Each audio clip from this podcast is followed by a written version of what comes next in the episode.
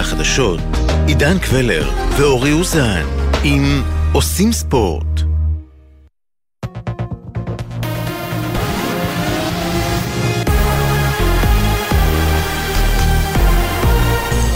גלי צה"ל, השעה שתיים. באולפן אהוד גרף עם מה שקורה עכשיו.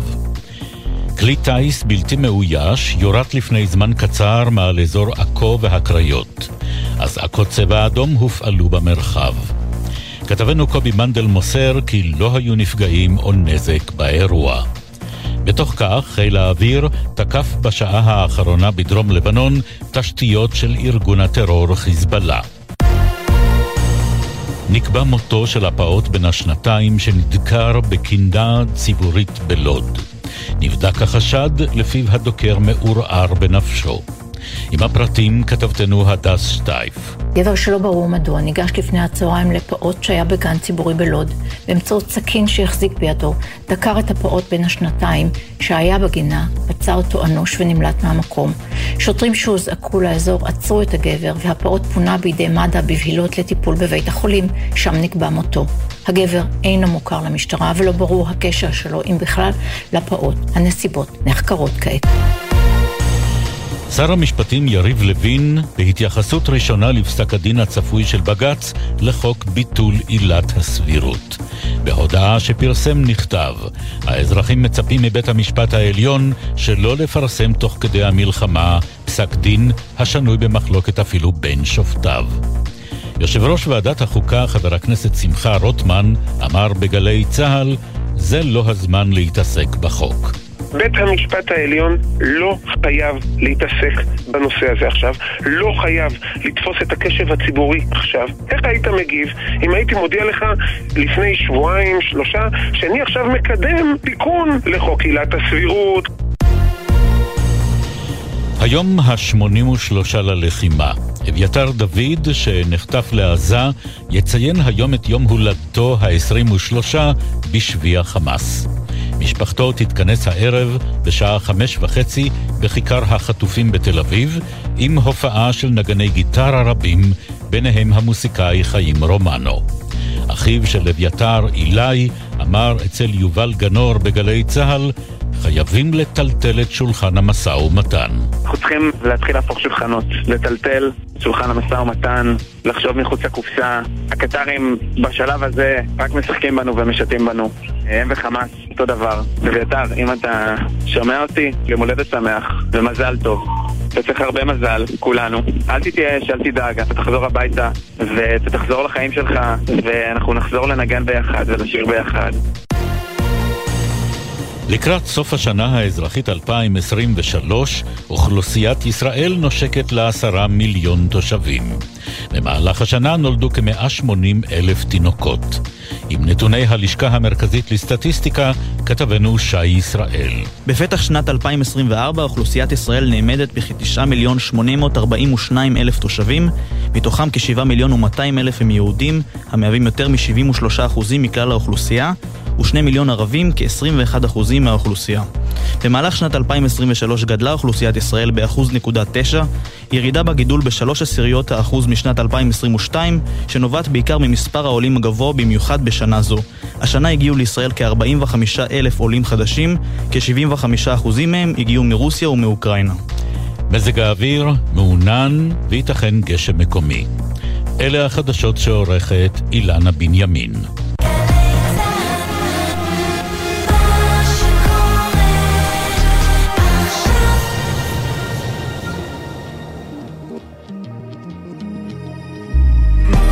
עכשיו בגלי צה"ל, עידן קבלר ואורי אוזן עם עושים ספורט. הבית של החיילים, גלי צה"ל. שתיים וארבע דקות, עוד ניסיון שלנו לעשות ספורט. אורי, שלום. שלום עידן. שמע, אנחנו uh, מסכמים שבוע, מה ש... אתה יודע, אם להוציא משהו טוב מכל המצב הזה, זה שיש המון כדורגל ישראלי. ואפשר לומר שקצת מתחיל להיות כיף, או שעדיין... לא, כיף אני לא הייתי אומר. מה, מהכדורגל, מההתנתקות? אני יכול להגיד שהשידור שהיה לנו ביום שלישי, אה, היינו בבאר שבע, אני ושרון ניסים, שארגן את כל האירוע עם אה, אוהד מונדר, ארגן את זה יחד עם הקבוצה, הילד הבאמת מיוחד הזה, ו... ואז אתה בעצם, שני העולמות התחברו. אתה יודע, אז מכיר את הקטע בסיינפלד, Worlds are colliding, שג'ורג' קוסטנזה?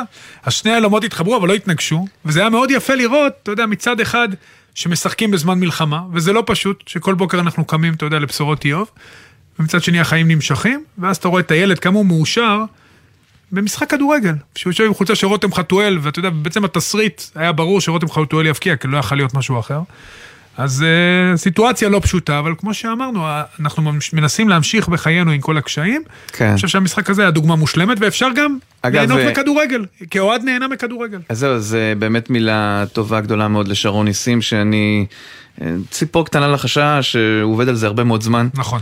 וזה זה היה גם אירוע טלוויזיוני אה, באמת, באמת מרגש. אה, והיו שם כמה קטעים יפים, גם הרעיון של אוהדים אל יניב ברדה, וגם אה, השידור של הפנדל, ושידור שריקת הסיום. ויש לנו אה, צבע אדום, אנחנו מנסים להבין איפה. זה קורה בדישון, יפתח. מלכיה ורמות נפתלי, חדירת כלי טיס עוין. בדישון יפתח מלכיה ורמות נפתלי, זה בצפון, נאמר לכם שמוקדם יותר יורת מעל שמי הקריות, אה, גם כן אה, יורתה מטרה חשודה, אה, גם שם סוג של כטב"ם. אנחנו נעדכן אתכם בהשלכות העניין הזה. ראשון אורחנו, אפרופו חזרת הכדורגל, והעובדה שהחל מהמחזור הבא, קרי שבת ראשון הקרובים, אנחנו נוכל לראות כ-15 אלף אוהדים במגרשי הספורט, הוא שר התרבות והספורט, מיקי זוהר, שלום. היי, שלום, שלום וברכה. מילה לגבי ה-15,000, זה בעצם אומר שרק שתי קבוצות, זה מכב... שתיים וחצי, אולי גם הפועל תל אביב, אבל מכבי חיפה ומכבי תל אביב, יחד עם קצת הפועל תל אביב, בעצם בסוג של עדיין אה, פיזור כרטיסים. עדיין לא פול קפסיטי. בדיוק, עדיין כן, לא... אה, אה, הקבוצות אה, האלו שיש להם אצטדיונים טובים, גם אה, בית"ר ירושלים, לא יכלו לארח אה, בפול קפסיטי, שאר האצטדיונים כן, ועדיין אני חושב שזה כבר התקדמות משמעותית אה, מאוד. אה, חלק אגב גם מהקהל צריך לוגדת לומר את זה ביושר, לא בהכרח רוצה לבוא למשחק במצב הנוכחי, יש כאלו שמרגישים שזה עדיין מוקדם להם. אז זהו, אז- אבל כל מי שירצה כנראה יוכל להגיע. אז אני, רוצ, אני רוצה לשאול, רץ איזה, התחלתי לשאול אותך אורי, כשהמיקרופון היה, היה סגור, אה, רץ איזה קטע שאני לא יודע אם הוא מזויף אה, בטיקטוק, אבל מראה אתכם בשידור של צ'רלטון, ופתאום הכרוז אומר, אה, איצטדיון שלמה ביטוח, ברגע שיש אזעקה, שימו ידיים על הראש ותתפללו. עכשיו, אני מניח שההנחיות הן קצת יותר רציניות, אבל השתמשתי במשל הזה, ששוב, אני לא יודע אם הוא פייק או לא, כדי לשאול אותך, אה, השר מיקי זוהר, מה אתה שומע עם פיקוד העורף? איך אפשר ליישם הנחיות במספר אין, כזה? אה, אין, אין פתרון אחר, הפתרון הוא בעצם להישאר במקום ולהתכופף, זה הפתרון, אתה לא תפנה כן. עכשיו 15 אלף איש למרחב מוגן, זה לא ילך, אבל אתה יודע, גם ההחלטה להחזיר את הקהל למגרשים בהיקפים האלו, אחרי הרבה מאוד שיחות שלי עם אלוף הפיקוד רפי מילו, הם לא קרו בחלל ריק, יש גם uh, כמובן מגמת ירידה מאוד משמעותית uh, של הירי לכיוון uh, ישראל ובפרט לכיוון תל אביב. יכולת הירי של החמאס נפגעה, אבל ברור שקיים סיכון. אם אה, יהיה ירי שחלילה יפגע ישירות באיצטדיון או ביציע שהוא מלא באוהדים, ברור שהמחיר לא פשוט, אבל אנחנו לוקחים את כל השיקולים יחד, כולל החוסן הלאומי שלנו, כולל להראות לאויב שאנחנו לא נכנעים לטרור ושהוא לא יצליח לשבור אותנו, ששגרת ישראל חוזרת מהר ככל שניתן. אה, תוך כדי ניסיון כמובן לשמור על הנחיות בצורה הכי מיטבית, שזה כולל באמת גם במקרה של משחק כדורגל, פשוט לשבת ולהתכופף. אה, ויש גם אה, עוד הרבה פרמטרים שיכולים לעזור, כמו כיפת ברזל והיכולת המועטה מאוד שנשארה לחמאס מבחינת ירי. ואלו דברים שאנחנו מסתכלים עליהם כמכלול כדי לקבל את ההחלטה שבסוף תביא לעם ישראל אה, קצת נחת וקצת אושר בתקופה הלא כן. פשוטה הזו שאנחנו חווים. השר מיקי זוהר, אני. רק אעדכן כי אה, עוד אה, צבעים אדומים אפרופו אותו חדירת כלי טיס עוין. עכשיו בדפנה, הגושרים, רג'ר, קיבוץ דן, שאר ישוב ושניר. שוב האירוע הזה שנפתח ביפתח, רמות נפתלי, מרכז אזורי מבואות חרמון, מלכיה ודישון, מתפתח גם להגושרים, רג'ר, דפנה, קיבוץ דן, שניר ושאר ישוב. נסביר במקרים כאלה, כאשר אה, מנסים ליירט אה, כלי טיס עוין שנכנס, אז צריך לפתח את האזור, כלומר להרחיב אותו, על מנת שמה שצריך לעבוד אכן יעבוד.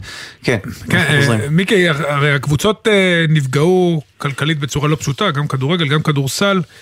איך משרד הספורט בעצם אה, נערך לטפל בזה? זה לא כמו תקופת הקורונה, שזה היה משהו כלל עולמי, אנחנו פה בסיטואציה מאוד בעייתית. לא, המשרד שלנו כבר טיפל בזה, נתנו אה, פיצוי אה, מלא באובדן הכנסות של כרטיסים ומנויים, אה, סך הפיצוי שהיה מאושר הוא 84 מיליון שקלים שהבאתי ממשרד האוצר. נזקים אבל מיקי הרבה יותר גדולים מי כמוך יודע, כי בסוף, אתן לך דוגמה של מכבי תל זה לא רק הקהל ואתה יודע, זה הדברים, לצורך העניין קבוצות לא, ששיחקו הנזקים- בחו"ל הנזקים וכו'. לא היו יותר גדולים משום שמתוך 84 מיליון שקל שהצענו הגישו רק 71 מיליון שקל, זאת אומרת אוקיי.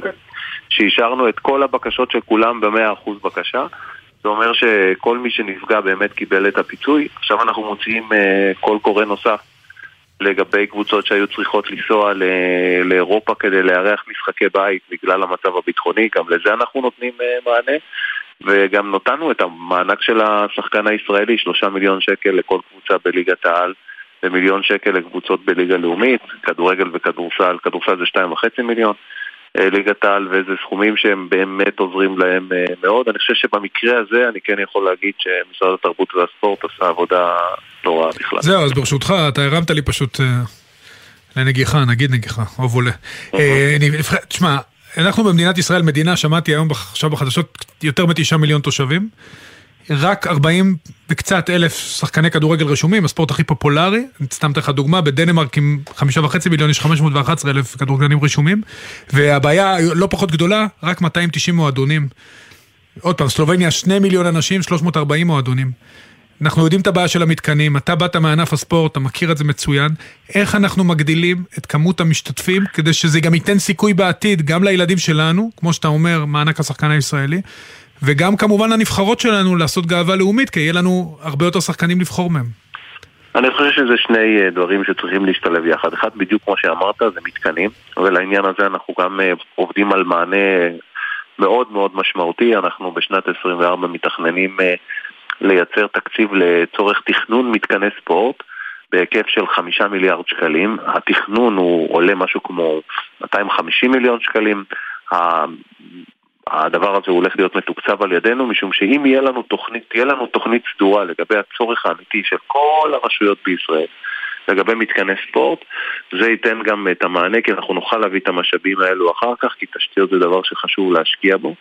לצד uh, תמרוץ שאנחנו גם uh, מעניקים בשנת 24 לכל האגודות שמגדילות את היקף הספורטאים שלהם. אגב, אתה אומר את זה על כדורגל, אני אומר את זה בכלל באופן כללי. אני רוצה כמה שיותר מילדי ישראל שימצאו בתוך uh, חוגי ואימוני ספורט כאלו ואחרים, בין אם זה כדורגל, כדורסל, כדורעף, כדוריד. תאמין לי, המדינה רק. תרוויח, מיקי. כל ילד נכון, שילך נכון. לספורט, זה יעשה לו רק טוב, גם אם הוא לא יהיה שחקן מקצוען, ורובם לא יהיו. מסכים, ולכן אנחנו משקיעים את זה ואנחנו רוצים לתמרץ את הקבוצות אה, כן לה- להביא את הילדים האלו אליהם וגם בעצם להביא את זה במצב שהילד לא יצטרך לשלם כל כך יקר כי אנחנו יודעים היום שחוגי ספורט זה לא דבר זול במיוחד אה, של קבוצות מקצועניות שהם לוקחים אה, 400-500 שקל לחודש שזה סכום לא פשוט להורים לפעמים, בטח אם יש לך שניים שלושה ילדים בתוך נכון. החוגים ולכן אני פועל גם בגזרה הזו, אני באמת מכיר את העולם הזה והייתי שם גם כיושב ראש קבוצת כדורסל בזמנו, אז אני יודע מה הקושי, מה הצרכים, אני מקווה שאנחנו נצליח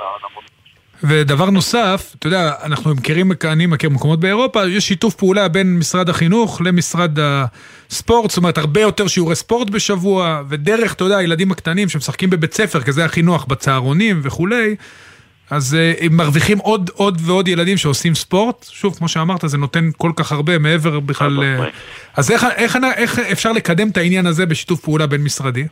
אז זהו, אז פה באמת יוצא שאתה מתפרץ לדלת פתוחה, אנחנו בונים כרגע איזושהי תוכנית שאני יכול לספר עליה, על איזשהו, אה, יש חברה, ש, או כמה חברות שעוסקות בזה, שיודעות אה, לבחון ילדים בגילאים צעירים ולקבוע בעצם לאיזה תחום ספורט כדאי להם ללכת מבחינת היכולת גם הפיזית והמנטלית שלהם. זאת אומרת, בבחינה שהם עושים, שהיא מאוד מאוד אה, מדעית ומדוקדקת, הם יכולים להגיד למה הילד יכול להתאים. חשבנו על אה, רעיון כזה שבאמת נעשה בחינה לכל הילדים הצעירים בכיתה א' את הדבר הזה, ואז נכתוב לכל הורי ישראל מכתב אה, ממשרד התרבות והספורט ומשרד החינוך, שממליץ להורים לקחת את הילד לאחד מחוגי הספורט הבאים בהתאם לבדיקה שנעשתה לו.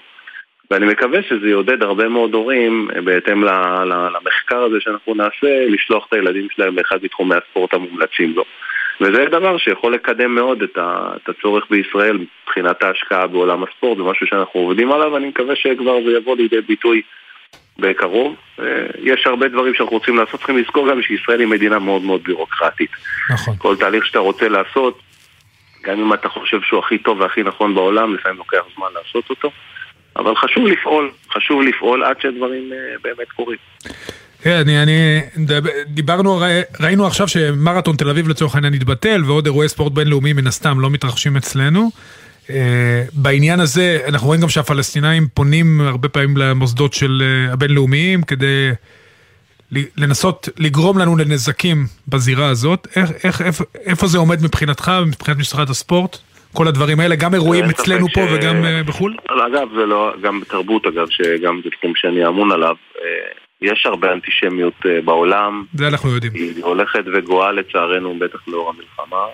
Uh, יש הרבה מאוד אנשים שקשה להם שישראל מנצחת את האויבים שלה, הם היו מעדיפים את ישראל חלשה.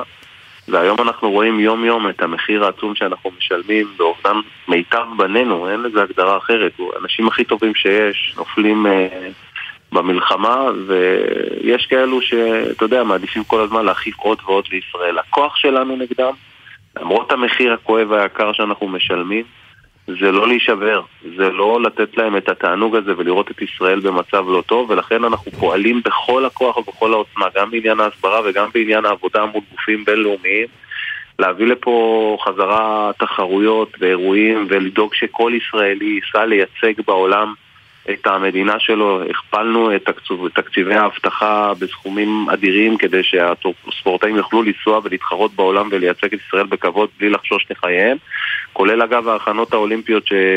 שהוספנו תקציבים משמעותיים, הרי אנחנו יודעים שממש בקרוב יש את פריז ועלויות האבטחה שם עלו ב-40% שזה בהיקף של מיליונים שאנחנו גם תקצבנו כדי שהספורטאים שלנו יוכלו ללכת עם ביטחון להביא גם מדליות הדרך שלנו לנצח את האויבים שלנו זה כמובן בשדה הקרב, אבל גם להראות להם שהמורל הלאומי שלנו חזק, שאנחנו לא רק מנצחים בשדה הקרב, אנחנו גם מנצחים בחיים עצמם, וזו המשימה אולי הכי חשובה.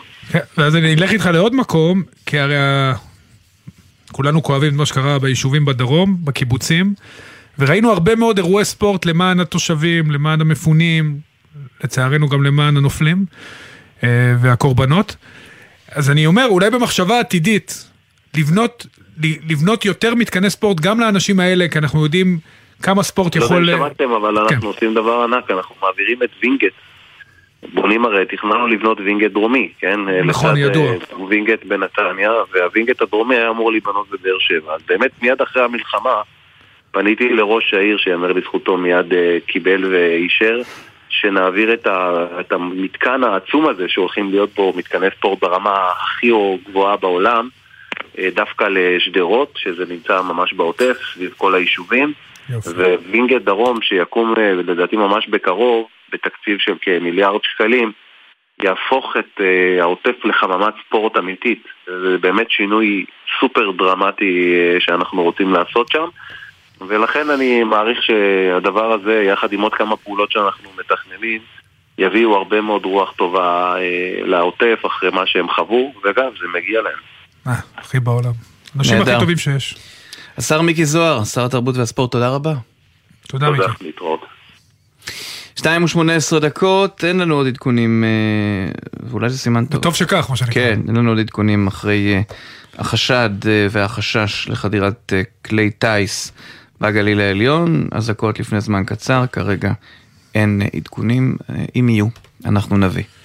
בואו אה, נסכם את המחזורים שמע, קצת ייבשת אותי קודם, כי ברור שלא כיף לנו, אבל, אבל, אני רוצה להגיד ש, אבל אני רוצה להגיד ששני מחזורי כדורגל בשבוע, לאנשים שהם אוהדי כדורגל, זו מדיטציה, מכיוון שאתה נכנס עם כל הביקורת שלנו לכדורגל הישראלי, ואנשים שרואים כדורגל אה, אה, אנגלי, או כדורגל גרמני. שגם שם משחקים עכשיו הרבה בגלל ה Christmas. זהו, ואז באים ואומרים, זה נראה לי בהילוך איטי, זה לא משנה, מכיוון שכאשר אתה קשור רגשית לקבוצה, זה מעסיק אותך 90 דקות, ואתה נהנה מזה, ואתה לרגע...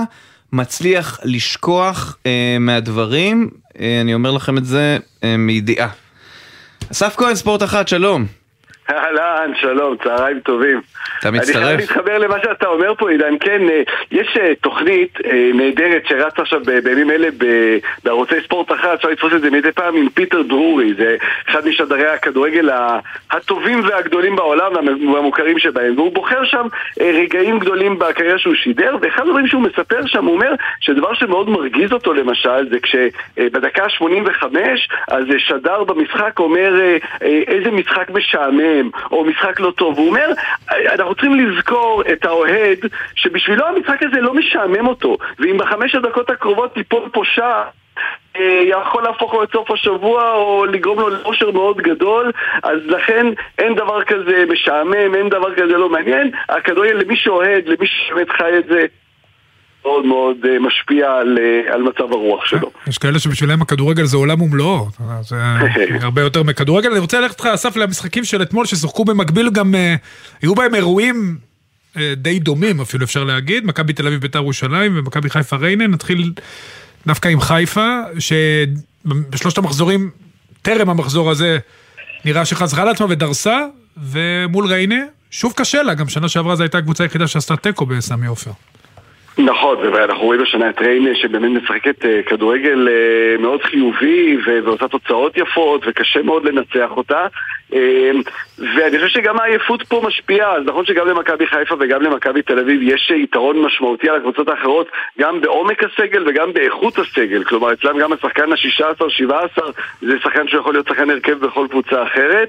אה, לכן אולי אצל הקבוצות האלה אה, התוצאות של העייפות אה, ככה בוששות להגיע, אבל גם אצלם זה משפיע על, ה, על, ה, על סגנון המשחק ובוודאי על התוצאות, ולכן ראינו את מכבי חיפה אולי אפילו מתקשה מעט אתמול, ויכול להיות שזה משהו שאנחנו נראה במחזורים הקרובים יותר ויותר, כי באמת העומס על הקבוצות האלה אה, נמשך, וגם הם ממשיכים לשחק בסוף השבוע הקרוב. אה, מעבר לזה שריינה זה באמת ההפתעה הנעימה של העונה, ולכולם קשה מולה. ולכן העובדה שמכבי חיפה הצליחה לנצח אותה זה, זה בונוס גדול עבורה. יש כאלה אגב שיגידו שריינה הפתיע גם לרעה אתמול, כי ציפו מקבוצה שעם הצלחה כזאת בליגה אולי תהיה יותר מעיזה, יותר תסכן. מה אתה אומר? זה, זה אולי השלב הבא שלנו אנחנו צריכים אה, ללכת, כי באמת אה, אחד העניינים שאנחנו מדברים עליהם לא מעט בכדורגל שלנו אה, זה, זה אצל הרבה מאמנים, אצל הרבה קבוצות החוסר התעוזה והרצון הזה לפעמים אה, להסתפק בתיקו וככה לגרור עוד, עוד מחזור ועוד מחזור אה, ובוודאי קבוצות כאלה, ואני מדבר למשל השנה על הפועל חיפה, בני ריינה, אבל בעונות קודמות זה גם קבוצות אחרות, שנמצאות במצב שבו אתה אומר אוקיי, את המקום שלכם בליגה לעונה הבאה כבר הבטחתם. אה, עכשיו בואו תהנו גם מהמשחק ותגרמו לנו ליהנות כי בסופו של דבר זו המטרה של כדורגל ולא להשיג עוד נקודה, אה, עוד שלוש. אה, אבל אתה יודע, קשה גם להתווכח עם, אה, עם בני ריינה שאומרים אבל אנחנו רוצים את הנקודה שלנו ובדרך הזו אנחנו מאמינים שאפשר לעשות את זה. אה, כנראה שצריך אה, להמשיך ולהגיד את זה ולדרוש. אנחנו רוצים קודם כל לראות כדורגל התקפי ופתוח. זה בטוח. חמישה משחקים הגיעו לדקה ה-90 מתוך השבעה עם תוצאה של 1-0, מכבי פתח תקווה הבקיעו בתוספת זמן. מכבי תל אביב האמת היא הגיעה ב-0-0 ונגמר 1-0, אז בוא נעבור, בעצם נקביל, היה הרי מקרה דומה בין חיפה בשער של רפאלוב. לשער שנפסל של יונתן כהן, לא מדבר על השער שלו בדקה ה-90 פלוס. מקרה דומה, תשמע, בעיניי אני חושב שההחלטות היו בסך הכל בסדר, אבל שמענו המון תלונות מצד ריינה אה, על זה שהשער לא נפסל, ומצד שני, תלונות מצד מכבי תל אביב למה השער של מכבי חיפה הוא שער ושלנו נפסל. כן, אורי, אני מסכים איתך, זה, זה מקרים דומים, אבל גם במקרים דומים זה אף פעם לא זהה. נכון. אני חושב שיש גם משמעות אה, לתוצאה של הפגיעה, אה, ובוודאי כששוער יוצא עם זעזוע מוח זה אחרת כשהוא אה, חוטף בעיטה, מאשר שוער שמתנגש או נופל אה, על, אה, על אה, שחקן שנופל על השוער. אה, צריך להגיד, אני שמעתי יותר מדי את האמירה הזו של אה, אסור לגעת בשוער בחמש, אין, אין דבר כזה בחוקה, נכון. זה לא כתוב בצורה כזו מפורשת. יש כמובן את העניין שאסור לעשות עבירה, אבל אסור לעשות עבירה בחמש ואסור לעשות עבירה מחוץ לחמש, אז, אז זה דבר שצריך אולי קצת אה, לנסות למחוק מהלקסיקון, העניין הזה של אסור לגעת בשוער בחמש. אמ, הדבר העיקרי פה, מעבר להחלטה הספציפית לכאן או לכאן, זה שוב התחושה הזו שאין איזושהי אחידות, או שפעם שורקים ככה ופעם שורקים ככה, ואם זה בסדר, אה, אה, כשאוהדים אה, מרגישים שפעם אחת צריך לשרוק לטובתם ופעם נגדם, אתה אומר, לא יכול להיות שאצל שופטי הכדורגל אנחנו לא מקבלים את האחידות הזו, וזה משהו שהוא חוזר על עצמו בכדורגל שלנו, זה משהו שאולי כדאי שגם כן. איגוד השופטים... אסף, תכף אה, נמשיך איתך, אני רק רוצה לעדכן שאפרופו האזעקות ששמענו בתחילת השעה בגליל העליון ורמת הגולן, אה, או סביבת אה, אה, האזורים הללו, בכל אופן, מטרה אווירית חשודה שזוהתה ויורתה מעל שטח לבנון. לא חצתה לשטח ישראל, האזעקות הופעלו רק על מנת שכולם יהיו בטוחים בשעה שהיירוט קורה, והאירוע הזה יסתיים. כן, מה עוד נציג לאסף? זהו, שני דברים אחרונים, ואתה יודע מה, דבר אחרון שקרוב לליבי, שני שחקנים שנתון 2004, הם שניים מכוכבי המחזור, אמיר גנח, שזה בכלל סיפור במחלקת נוער של באר שבע, שכל כך צמאה לשחקן בית, וזה היה מאוד בלט במשחק הזה.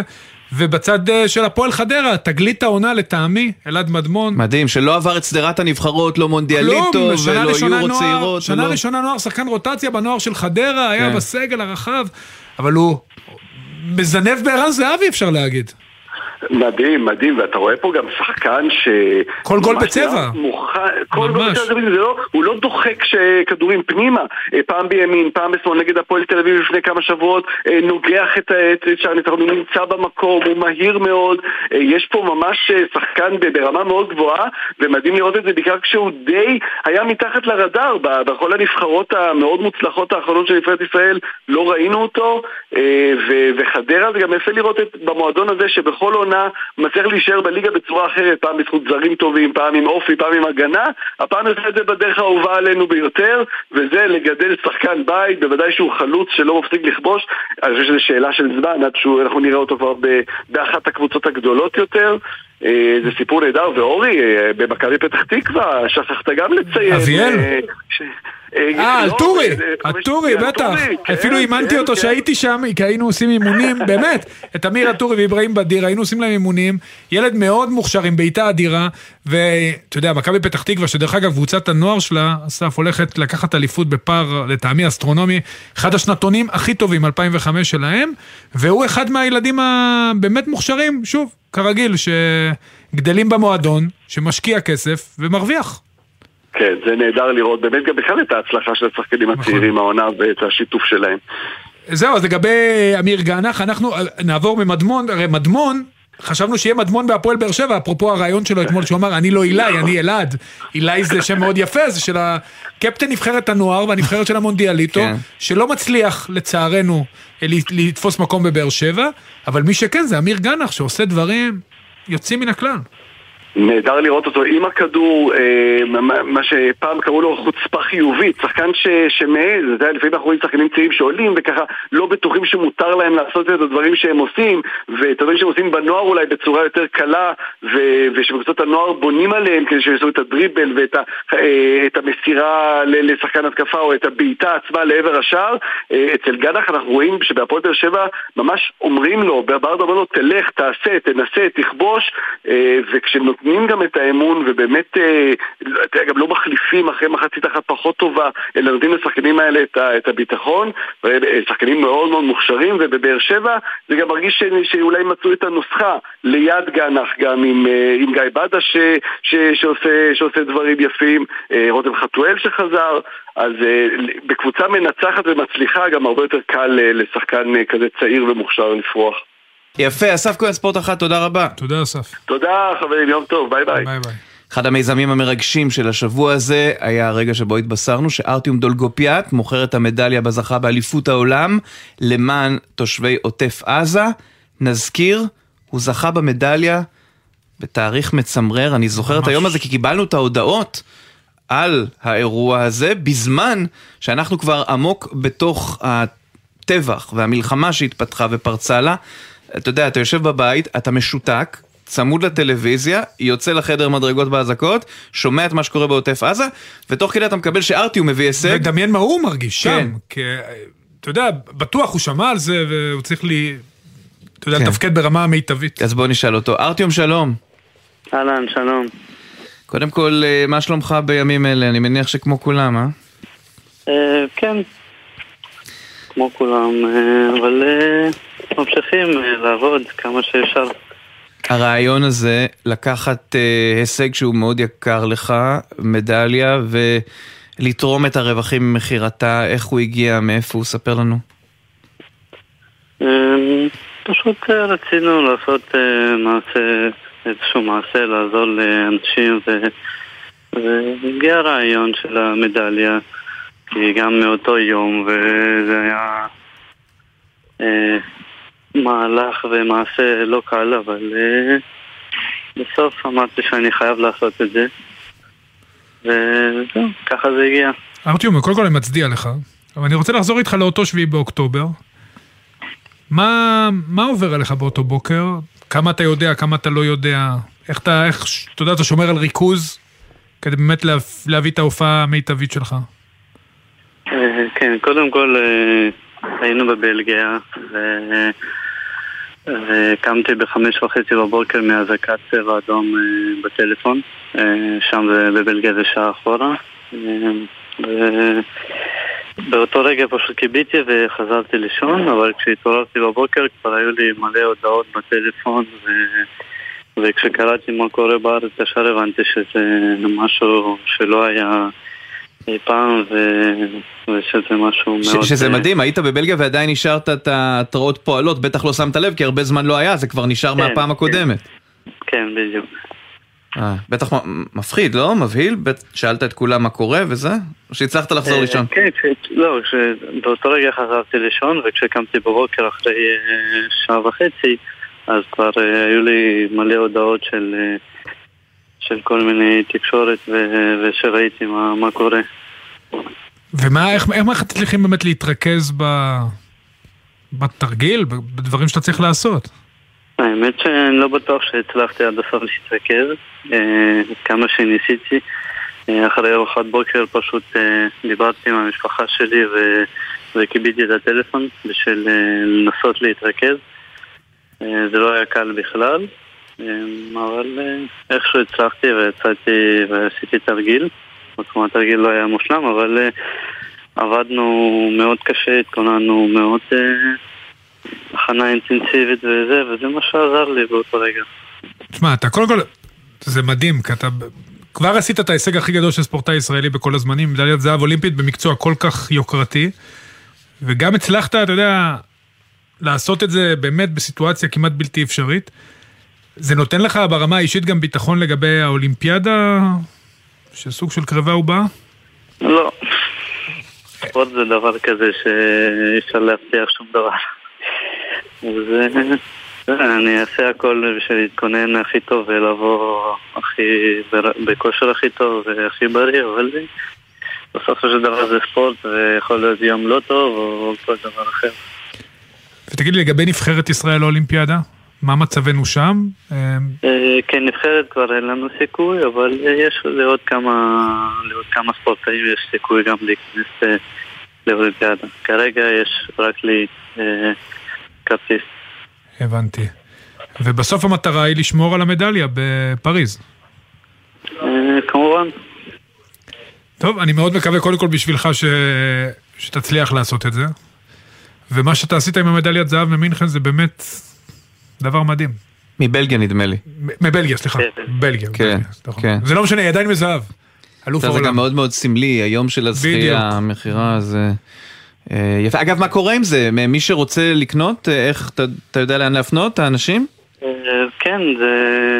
המכירה הולכת דרך קרן שורש, וכאילו יש כבר את ה...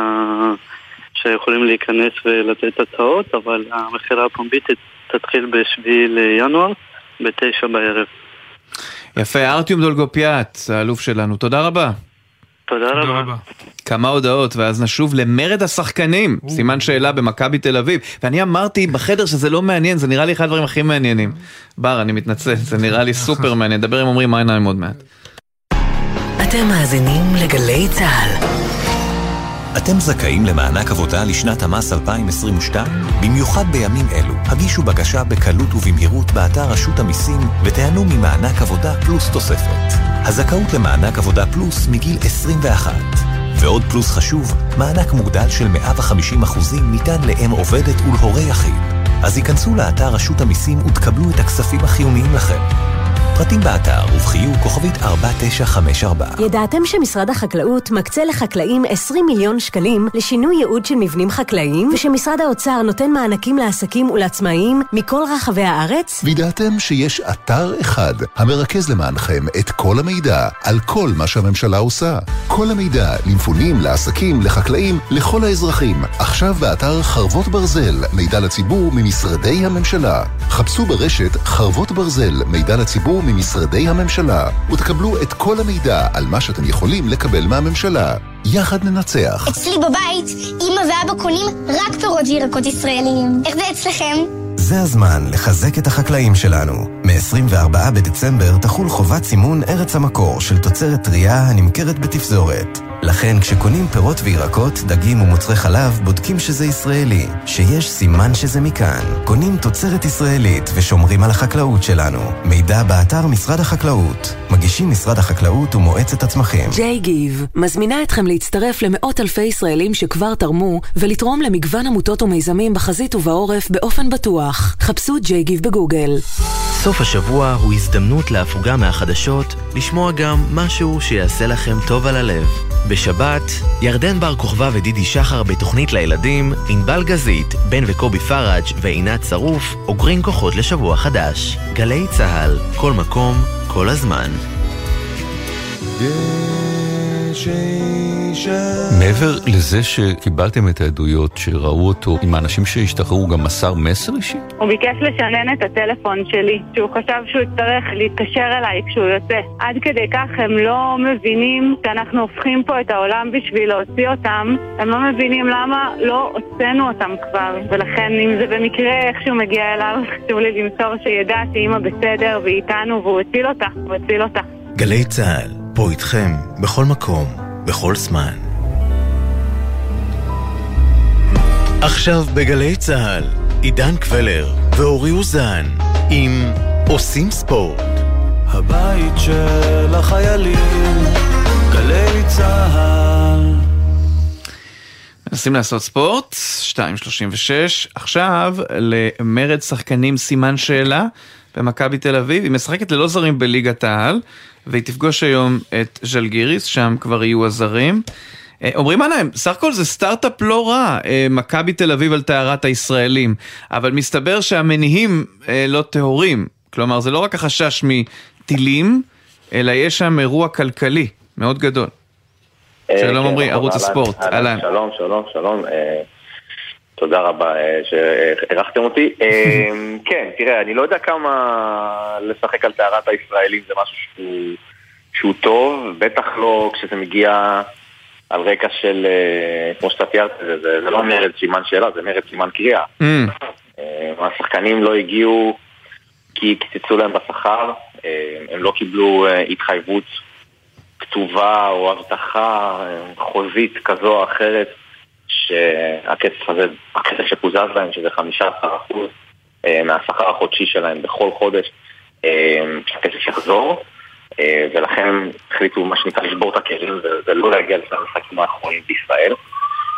והיום, אם אנחנו נחבר את זה לאירוע שקורה הערב, אז מכבי תל אביב משחקת נגד שלגיס קובנה בקובנה, וזה יהיה משחק ראשון שלה בסגל מלא מאז שהפרשה הזאת פוצצה, שזה לפני שבוע בדיוק. ויהיה מעניין לראות איך הדברים האלה ישפיעו, אם זה מבחינת אה, שפת גוף ו- ומוטיבציה, ו- וגם ברמת ה... אתה יודע, השחקנים לא התאמנו באופן סדיר שבוע עם הקבוצה, עם החברים שלנו לקבוצה, הם התאחדו רק אתמול אה, בקובנה, אחרי כמה ימים שהשחקנים הזרים, שבעה שחקנים זרים, שזה יותר מ-50% מהקבוצה, התאמנו פשוט אה, בבודדים, כל אחד עשה מסגרת של אימונים אישית, אבל זה לא, אין תחליף לאימונים הקבוצתיים, בטח לא כשאתה במהלך עונה. עמרי, אני לא, לא, אני לא- אני לא מצליח להבין משהו, באמת, כאילו, מה- זה הדבר הזה? איזה- מין דבר? הרי בסוף זה קבוצת ספורט, לא משנה מאיזה ענף, היא קבוצה, השחקנים משחקים אחד עם השני, הם אחד למען השני. אתה יודע, ובסוף, עכשיו הם משחקים מול ז'אלגיריס, מה, כאילו כלום לא קרה? כולה רוטציה רגילה, הכל בסדר.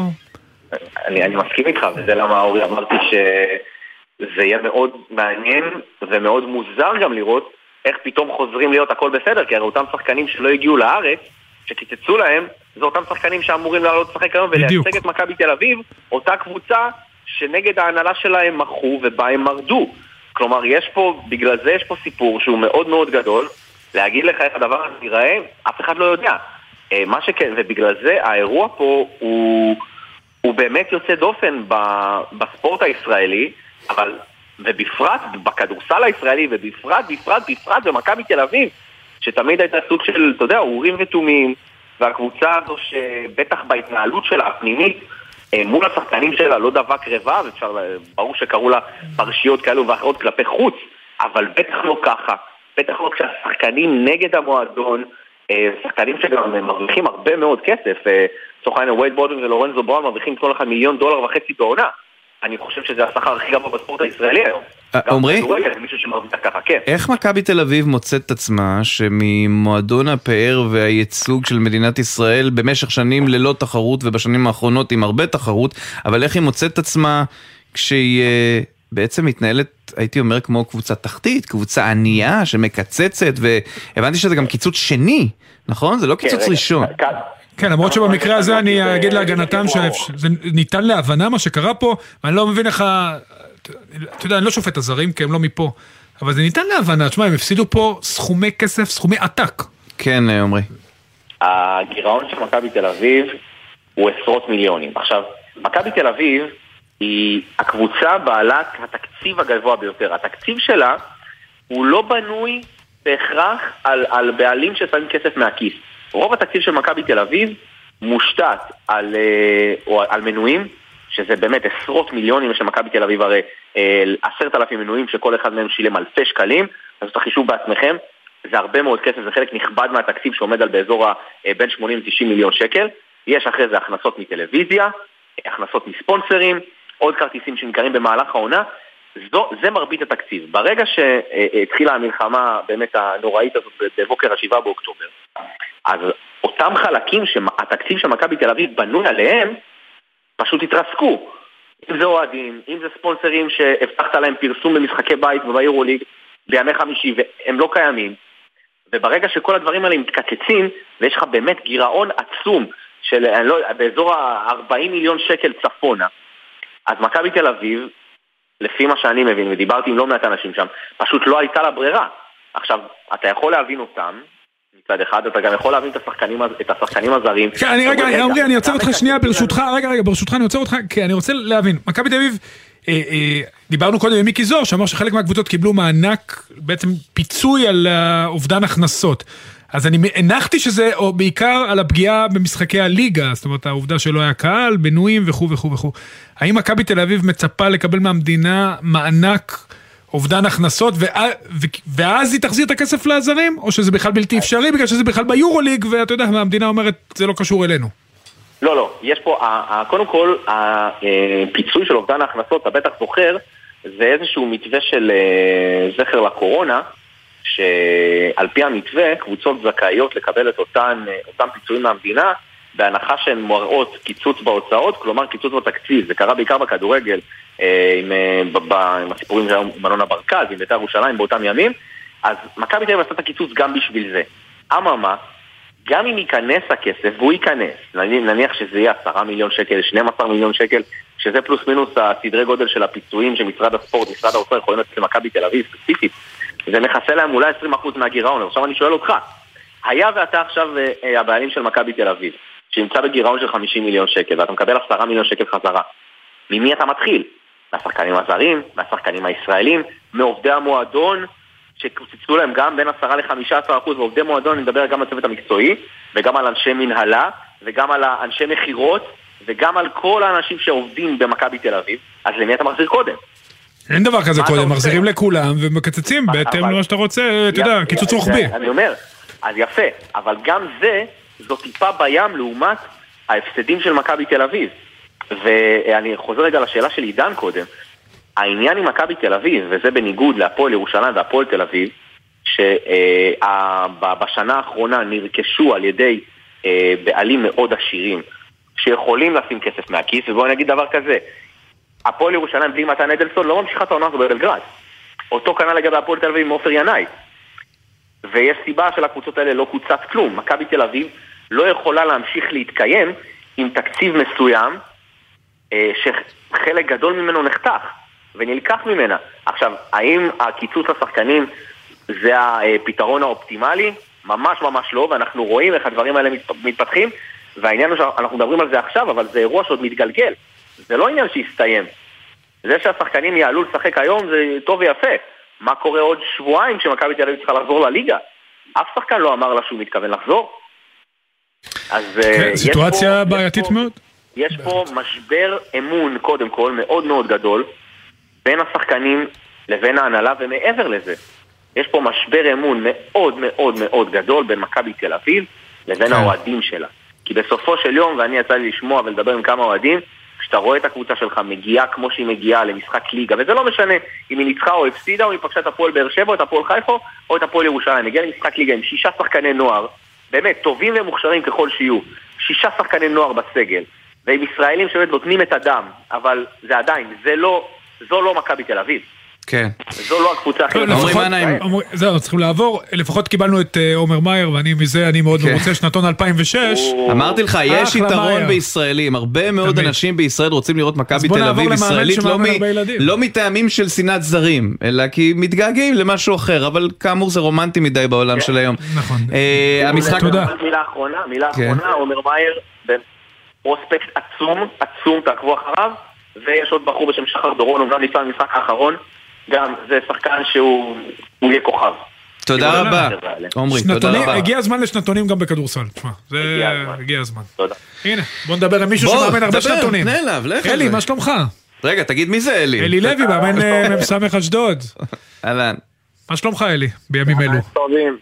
שלומי טוב בימים אלו, כמה שאפשר, הרוב טוב, מסתכלים על חצי הכוס המלאה, בהזדמנות הזאת אני רוצה לאחל להורים מזל טוב, אתמול היה בן אה, נכון, תודה, מזל אלי, טוב. תודה, תודה. ראית בן אדם שמבריז מהיום הולדת של עצמו אלי? אז הנה, גם זה קורה.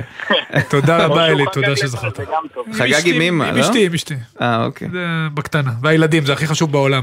רגע, אני רוצה לשאול אותך לפני כדורגל, אלי, איך, אה, אתה יודע, ההתנהלות באשדוד, שהיא בקבוצות ליגת העל הכי קרובה בעצם אה, ליישובי העוטף, גם בזמן המלחמה לפני שחזרנו וגם עכשיו.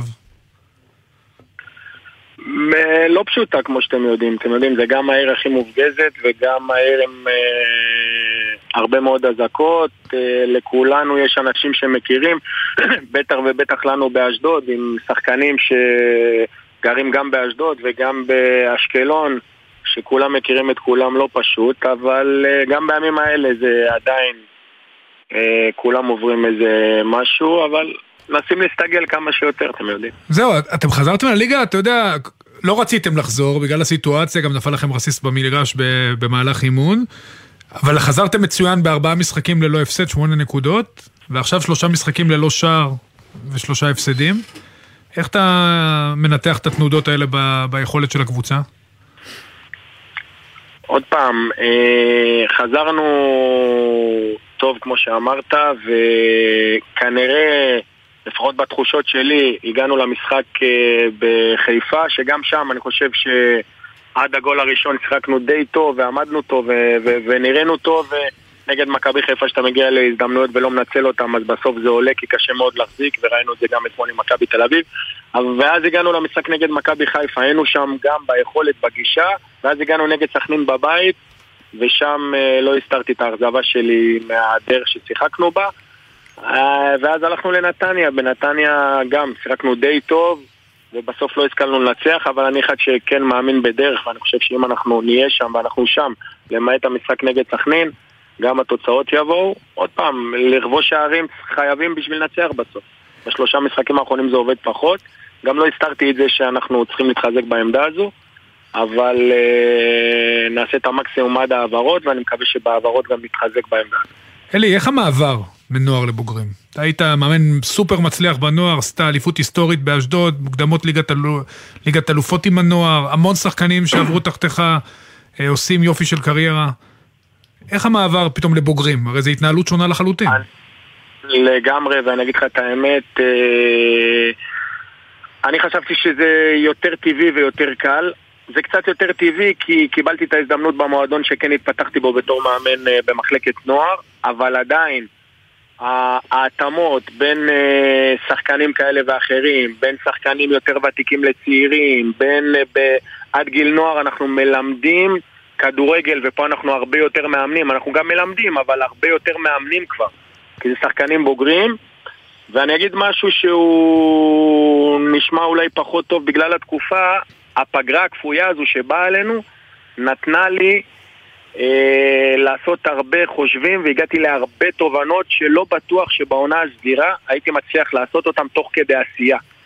ובאמת אני חושב שגם אני הסקתי מסקנות לגבי הדברים האלה וחלק מההתנהלות שאני חשבתי שהיא יותר נכונה התבררה לי כפחות נכונה ואני חושב שזה גם השפיע על הקבוצה גם ברמת הנקודות שחזרנו וגם בסך הכולל של הקבוצה באיך שאנחנו נראים ואיך שאני לוקח את הדברים. אמרתי, הפגרה הכפויה הזו לי באופן אישי עזרה. אנחנו לפעמים מגיעים לסוף עונה ואז עושים חושבים ויותר לעומק, אנחנו כל הזמן חושבים, אבל יותר לעומק ואיפה טעיתי ומה עשיתי והיא נתנה לי את הזמן הזה אה, לעשות את זה עכשיו. ואני חושב שגם הקבוצה נראית טוב, הרבה יותר טוב וגם אני כמאמן הצלחתי בתקופה כל כך קצרה להגיע למסקנות שהיו לוקחים לי הרבה יותר זמן. אתה רק מדגיש כמה צריך סבלנות במעבר הזה, ושזה מעבר מבורך. אני רוצה לקחת אותך לשני המשחקים אה, הבאים שלכם, לא פשוט, הפועל באר שבע מגיע באמת אחרי משחק מצוין מול הפועל חיפה, ואחר כך מכבי תל אביב. אה, אני אתחיל בבאר שאתה יודע, מן הסתם תגיד לי שאתה חושב על המשחק הבא, אז בוא נדבר על באר שבע. אצלכם בבית, אה, בלי קהל, איך אתה מנתח את ההתמודדות ביניכם? קודם כל, כל משחק בליגת העל השנה הוא מאוד מאוד קשה, הליגה מאוד מאוד שוויונית, חוץ מהקבוצות שהן טיפה מעבר, וגם באר שבע היא כזו, אמנם היא רק בשבועיים האחרונים נכנסה לאיזה זון, ובאמת, לצערי אנחנו מקבלים אותה במומנטום הכי טוב שלה, אבל אנחנו יודעים לעשות את ההתאמות, ואמרתי, יש לנו קבוצה די טובה שהיא די מאורגנת, ואנחנו רואים את זה גם במשחקים האחרונים. צריך לעשות את הדברים על דיוקם, כי במשחקים האלה, אם אתה לא... לא עושה את הכל ב-100% אז קצת יותר קשה לך, כי זה קבוצות עם איכות הרבה הרבה יותר גדול מעבר לשאר הקבוצות שבליגה. אה, ואנחנו גם נעשה את ההתאמות, אתה יודע, שואלים אותי במשחקים שהיו לא לקחתם נקודות, ואז מה יקרה עכשיו, יש לך משחקים מאוד קשים באר שבע, ואז מכבי תל אביב. מי כמוך יודע שלפעמים אנחנו עושים תכנונים או חישובים, נכון. ואז אומרים, אלה הליגה שלנו יותר נוחים, ושם אנחנו מתבדים, ודווקא במשחקים ש... שאתה פחות חושב, אתה לוקח יותר נקודות, אז א', אני לא פחות חושב, אני בטוח שזה משחקים יותר קשים, אבל לפעמים, כשאתה מצליח לבוא ולשחק טוב ולקחת את הנקודות מהמשחקים האלה, הבוסט שאתה מקבל אותו הוא הרבה יותר גדול ומשמעותי להמשך, ואני רוצה לקוות ולהאמין שזה מה שיקרה. נאחל לך המון המון בהצלחה, אלי. ותמשיכו לעשות טוב באשדוד עם ה... בטח ותשמרו על עצמכם, שזה בסוף הכי חשוב בעולם. תודה. הכי חשוב. תודה, תודה. עכשיו למיזם נהדר שנקרא רוכבים מדרום, זו תוכנית שפועלת בכפרי נוער בכל הארץ, שניים איתנו. אבי בקין, מתנדב ברוכבים עם כוכבים, ושלום אבי. אהלן. ושלום לדביר ביירך, חניך בכפר הנוער הדסה נעורים ומשתתף במיזם. שלום. שלום, שלום. אז אבי, ספר לנו קצת על המיזם. אנחנו מתנדבים אה, ברוח הישראלית, אה, סך הכל אה, משפט מאוד ידוע היום במדינה, הרוח הישראלית, אבל אנחנו עמותה של הרוח הישראלית, תחת הסוכנות היהודית, ואנחנו כבר שנים רוכבים בכפרי נוער עם חניכים, כאשר המטרה היא של התוכנית היא להקים את בני הנוער באמצעות מתנדבים שהם בעצם בוגרים, וכמו חברים ותומכים בהם, והאופניים הוא בעצם הכלי, הכלי שאיתו אנחנו עושים את זה, זה לא הרכיבה עצמה, אלא הכלי. שהוא מפתח בעצם כישורי חיים חיוביים ועידוד אורח חיים בריא ותחושת הנאה וחיזוק אה, הביטחון העצמי.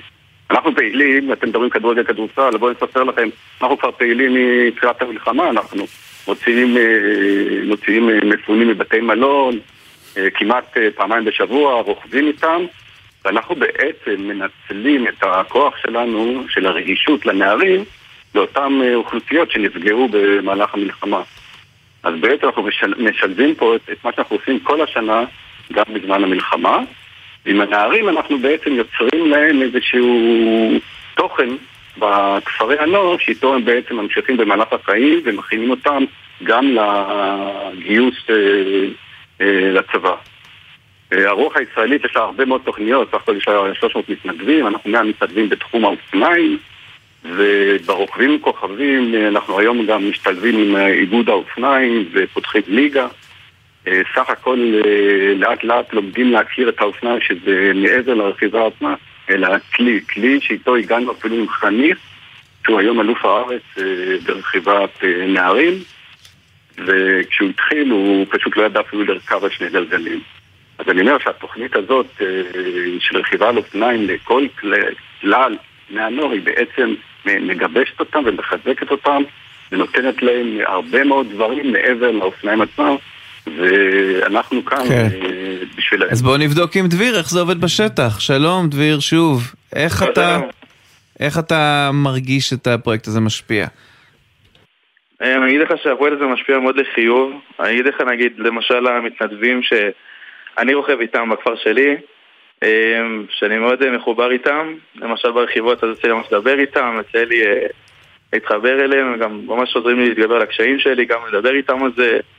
אמ, עוזרים לי בעיקר כאילו אמ, להגביר את המוטיבציה אצלי לרכב, גם להגביר את המוטיבציה בחיים עצמם אה, ולהגביר את הביטחון העצמי שלי בכללי.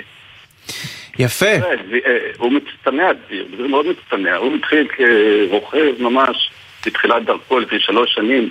היום הוא כבר ראש הקבוצה, הוא מרכז את הקבוצה, הוא עבר קורס, קורס באיגוד האופניים, שהוא, יש לו הסמכה להוביל רוכבים לבד. באחד המיזמים שאנחנו רוכבים איתם גם מחוץ לכפרים, הבאנו קבוצה של רוכבים עבריים, והוא אמר, הנה, יש לי מתנדבים שרוכבים איתי, אני, איך אני מתנדב? אז הוא גר בירושלים, והוא היום מתנדב עם, אה, לרכיבה עם אה, עם רוכבים עיוורים, אז אה, יפה. הוא מאוד מצטנע.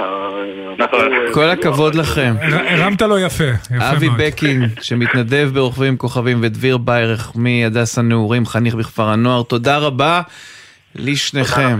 תודה רבה. וזה כבר יורם גאון. עם הביצוע המקורי, כי יצא ביצוע נוסף עכשיו במלחמה ללא תנצחו אותי עם להקות צבאיות, אבל זה המקור. יורם גאון חוגג היום הולדת 84. מזל טוב, זה לא יותר מדי קשר לספורט, אבל אנחנו אוהבים את השיר, אנחנו אוהבים את המוטו. כן, מוטו זה חשוב. כן, את המשפט, לא תנצחו אותי. בטח בימים כאלה. מחלוני אני רואה רחוק כמו נהר גואה ואנשים לעבודת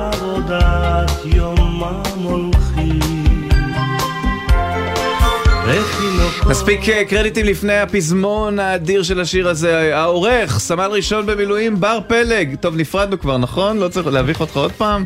הגדול מכולם. הוא עוד יהיה איתנו בשבועות הקרובים במילואים, זה חשוב. אה, הפיקו מתן קסלמן, איתן מוזס וגיא אדלר. על הביצוע הטכני ניביה רוקר, עורך הדיגיטל הוא יוסי ריס. מיד אחרינו בן וקובי פראג'. שבת שלום. שבת שלום, יורם גאון, שנתון 39. לא מנצחים אותי כל כך מהר